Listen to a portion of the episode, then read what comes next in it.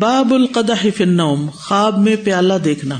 حدثنا قطعبۃ بن سعید، حدثنا اللیث عن وقیل عن ابن شہاب۔ یہ کون ہے؟ زہری ہیں جی۔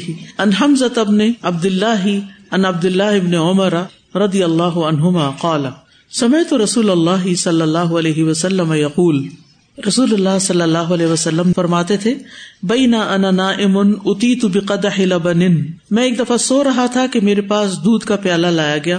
فشرب تمن ہوں میں نے اس میں سے دودھ پیا۔ ثم آتی تو فضلی عمر ابن الخطابی پھر میں نے اپنا بچا ہوا دودھ عمر بن خطاب کو دے دیا۔ قالو فما اول تہ یا رسول اللہ؟ قال، العلم. صحابہ نے پوچھا، اللہ کے رسول، آپ نے اس کی کیا تعبیر فرمائی ہے؟ آپ نے فرمایا، اس کی تعبیر علم ہے۔ اب یہاں پر تو نبی صلی اللہ علیہ وسلم نے دودھ کی تعبیر علم کیا نا، کیونکہ دودھ دیا تھا۔ پیالہ تو نہیں دیا یعنی پیالے میں دودھ تھا تو مقصود دودھ دینا تھا، پیالہ دینا نہیں تھا، لیکن پیالہ دیکھا گیا خواب میں۔ تو امام بخاری یہاں سے پھر باپ باندھتے ہیں کہ اگر پیالہ دیکھے تو کیا ہوگا۔ اہل تعبیر کہتے ہیں کہ خواب میں پیالہ دیکھنے کی تعبیر یہ ہے کہ عورت یا اس کی طرف سے کوئی مال حاصل ہوگا۔ اگر پیالہ شیشے کا ہو تو پوشیدہ امور ظاہر ہوں گے۔ اگر پیالہ سونے یا چاندی کا ہو تو لوگ اس کی تعریف میں رتب السان ہوں گے۔ یعنی لوگ آپ کی بہت تعریف کریں گے۔ اور اس حدیث سے حضرت عمر رضی اللہ عنہ کی فضیلت پتہ چلتی ہے کہ اللہ نے ان کو بہت علم دے رکھا تھا۔ باب اداطار شعی افل منام جب خواب میں کوئی چیز اڑتی نظر آئے۔ بعض اوقات آپ خود بھی اڑ رہے ہوتے ہیں۔ کبھی دیکھا؟ ابھی تعبیر دیکھیے پھر کیا ہوتی۔ اہل تعبیر کہتے ہیں کہ جو شخص خواب میں خود کو اڑتا ہوا دیکھے، اگر وہ سیدھا آسمان کی طرف جا رہا ہے تو اسے کوئی نقصان نہیں ہوگا، بلکہ اس کو بلندی حاصل ہوگی، ٹھیک ہے؟ لیکن اگر اوپر جا کے غائب ہو گیا، واپس نہیں آیا، تو کیا ہوگا؟ گیا پھر، روح فنا ہو جائے گی اس کی، فوت ہو جائے گا وہ، ٹھیک ہے؟ اگر لوٹ آئے تو بیماری سے افاقہ ہوگا، اگر بیمار دیکھے کوئی ایسا خواب تو ٹھیک ہو جائے گا۔ اگر ورٹیکل اڑے، چڑھائی میں، تو سفر درپیش ہوگا۔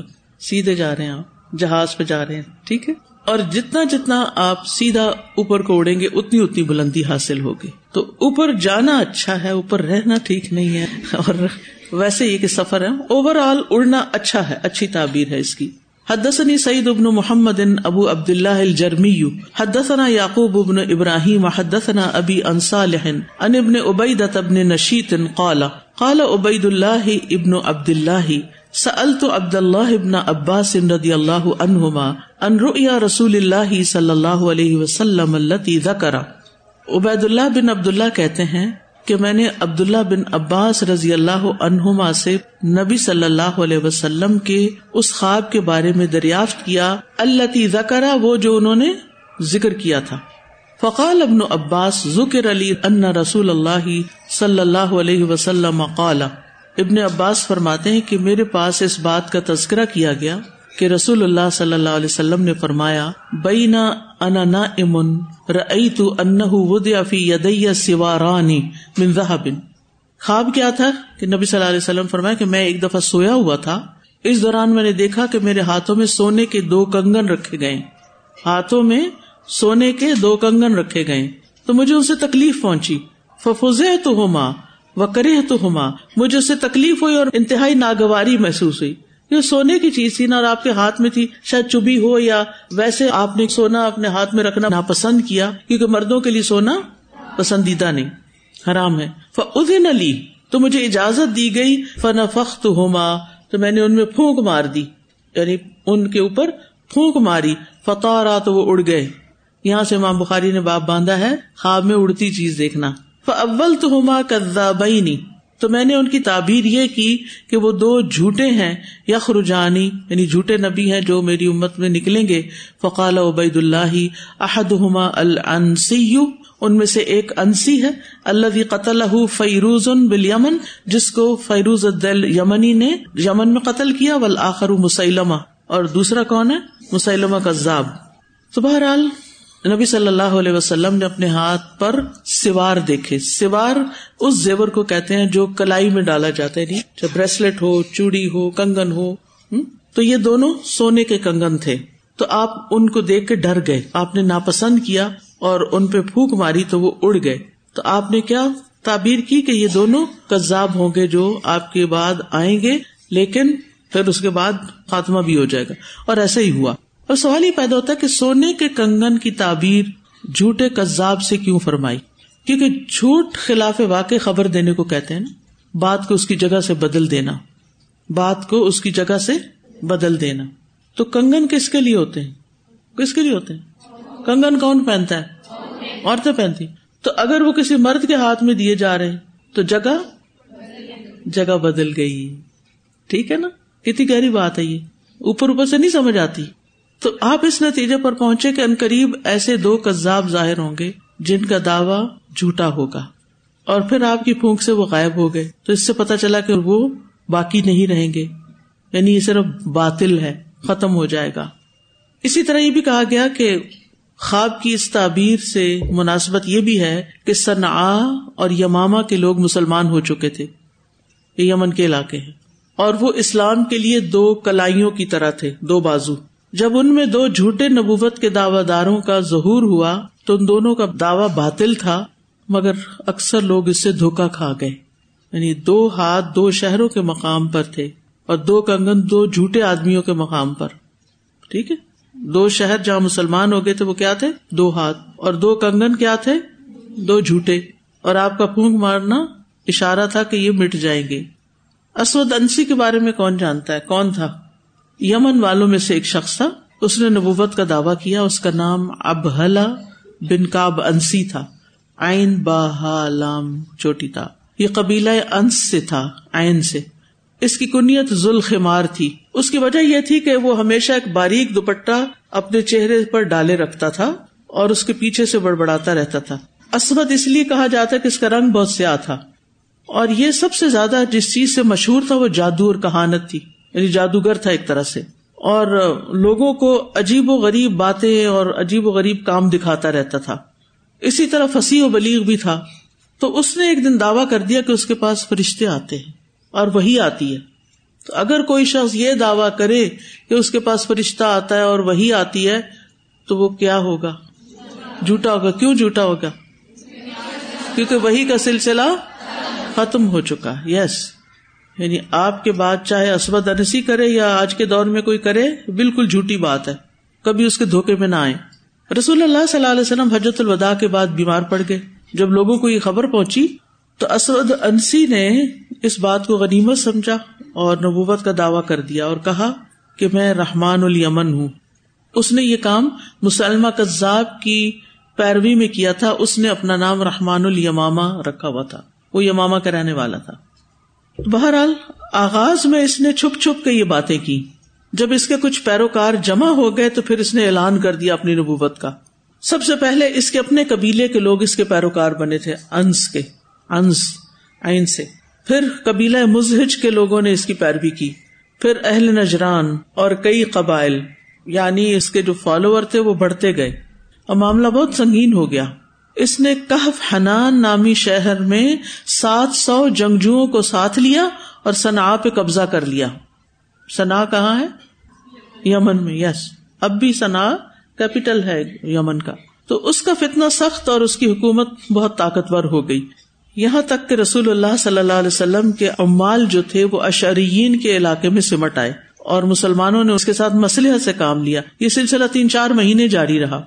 بالآخر یمن کے قبائل اس بات پر متحد ہو گئے اور انہوں نے ایک قرارداد پاس کی کہ اسود انسی کو قتل کیا جائے اور انہوں نے یہ منصوبہ بنایا کہ وہ صرف اسی کو قتل کریں گے فالوورز کو نہیں۔ کیوں؟ صرف لیڈر کو کیوں؟ کیونکہ وہ اس کی شخصیت پرستی میں مبتلا تھے۔ وہ اس کو فالو کرتے تھے۔ جب وہی کٹ گیا پتا تو پھر باقی منتشر ہو گئے۔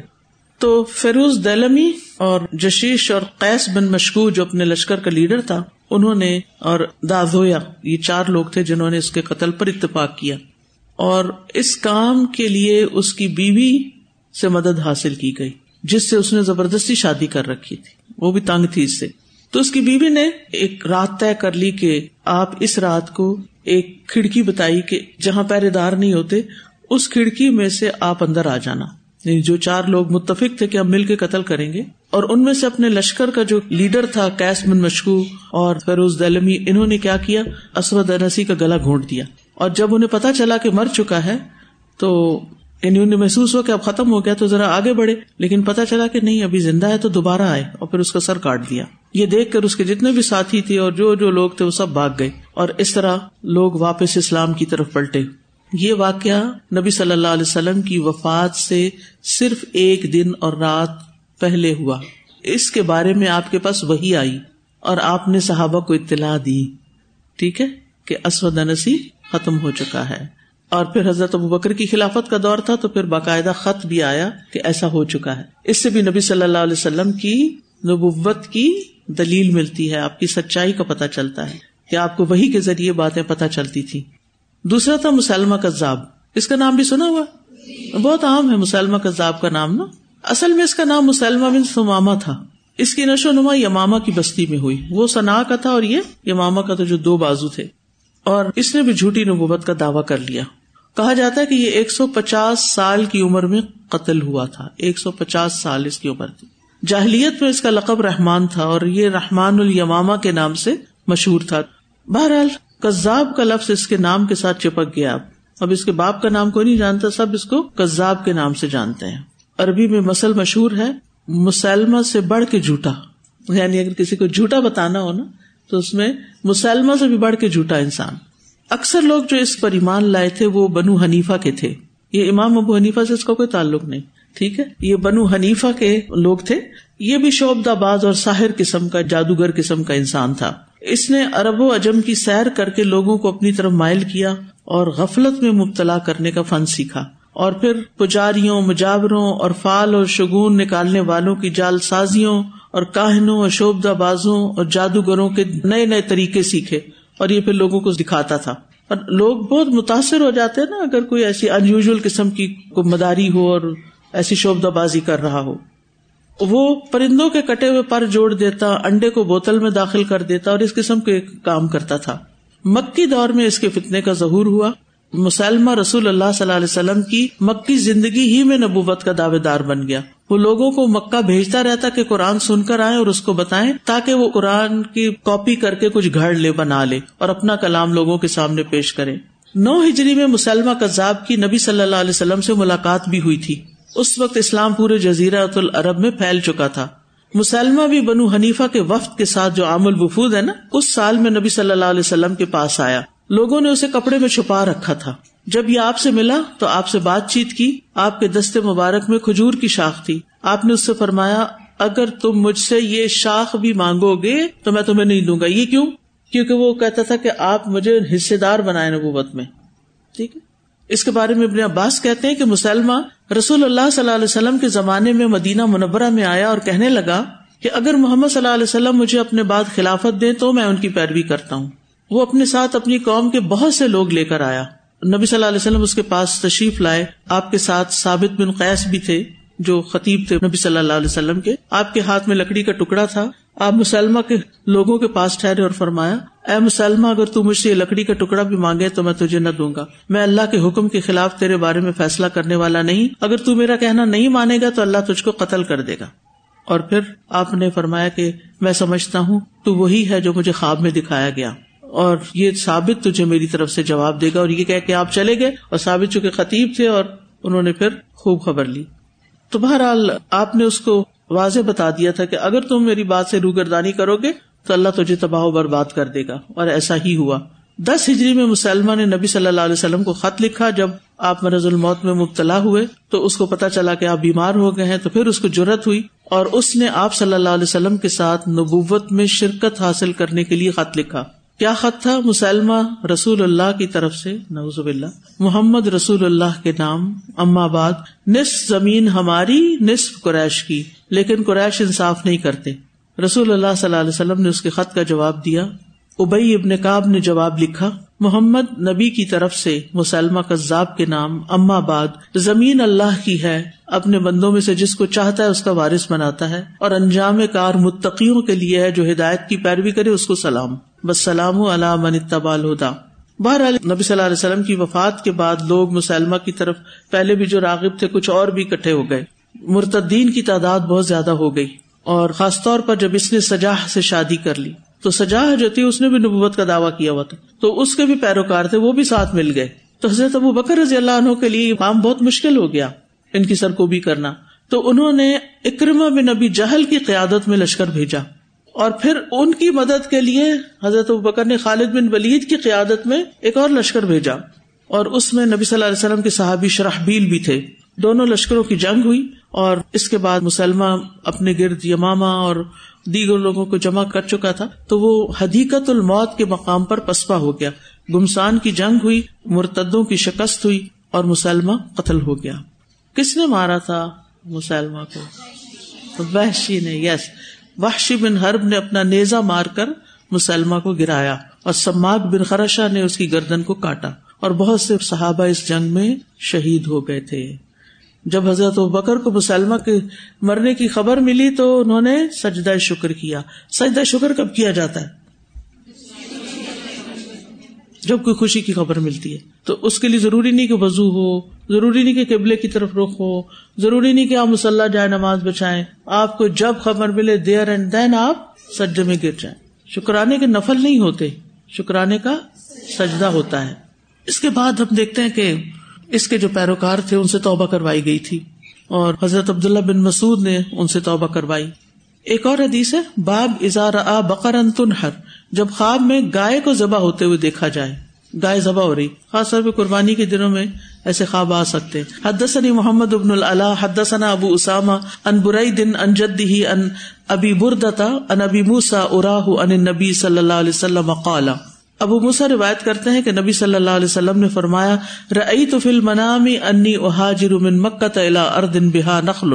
میں نے خواب میں دیکھا کہ میں مکہ مکرمہ سے ایسی زمین کی طرف ہجرت کر رہا ہوں جہاں کھجورے ہیں۔ وضاح واہلی الا ان یماما تو میرا ذہن اس طرف گیا کہ وہ یماما ہے او حجر یا حجر کی زمین ہے۔ یعنی جو مجھے دکھایا گیا۔ فیضا ہی المدینہ تو یسرب لیکن وہ تو کیا تھا؟ مدینہ جس کا نام پہلے یسرب تھا۔ تو فیحا بکر میں نے اس میں گائے دیکھی۔ و اللہ خیر اور اللہ کے یہاں خیر ہی خیر ہے۔ فیضا المؤمنون یوم احدن تو اس کی تعبیر احد کے دن مومنوں کی شہادت کی صورت میں آئی۔ وہ از الخیر ما جا اللہ من الخیری و ثواب صدق الذي اطان اللہ بھی باد یوم بدر۔ تو اس کی تعبیر ان مسلمانوں کی صورت میں آئی جو جنگ عہد میں شہید ہوئے۔ بقرہ کیا تھی؟ مسلمانوں کی شہادت۔ اور خیر وہ ہے جو اللہ نے مال وغیرہ دیا۔ جنگ عہد میں مال بھی حاصل ہوا تھا، جس کو اٹھانے کے لیے تو صحابہ آگے گئے تھے۔ جو اللہ نے مال وغیرہ دیا، وہ کیا تھا؟ خیر تھی۔ اور سچائی کا بدلہ وہ ہے جو اللہ نے بدر کے بعد عنایت فرمایا۔ یعنی بدر کی جنگ میں جو کچھ آپ کو ملا۔ تو بہرحال، اس حدیث میں اگرچہ گائے کے متعلق ذبح ہونے کا ذکر نہیں ہے تو ہم ماں بخاری نے اس کی طرف اشارہ کیا ہے۔ یہ آپ دیکھیں، یہ جو اوپر باب انہوں نے باندھا ہے، یہاں بکر دیکھی تو ہے آپ نے، لیکن اس کی ذبح ہونا نہیں دیکھا۔ ٹھیک ہے؟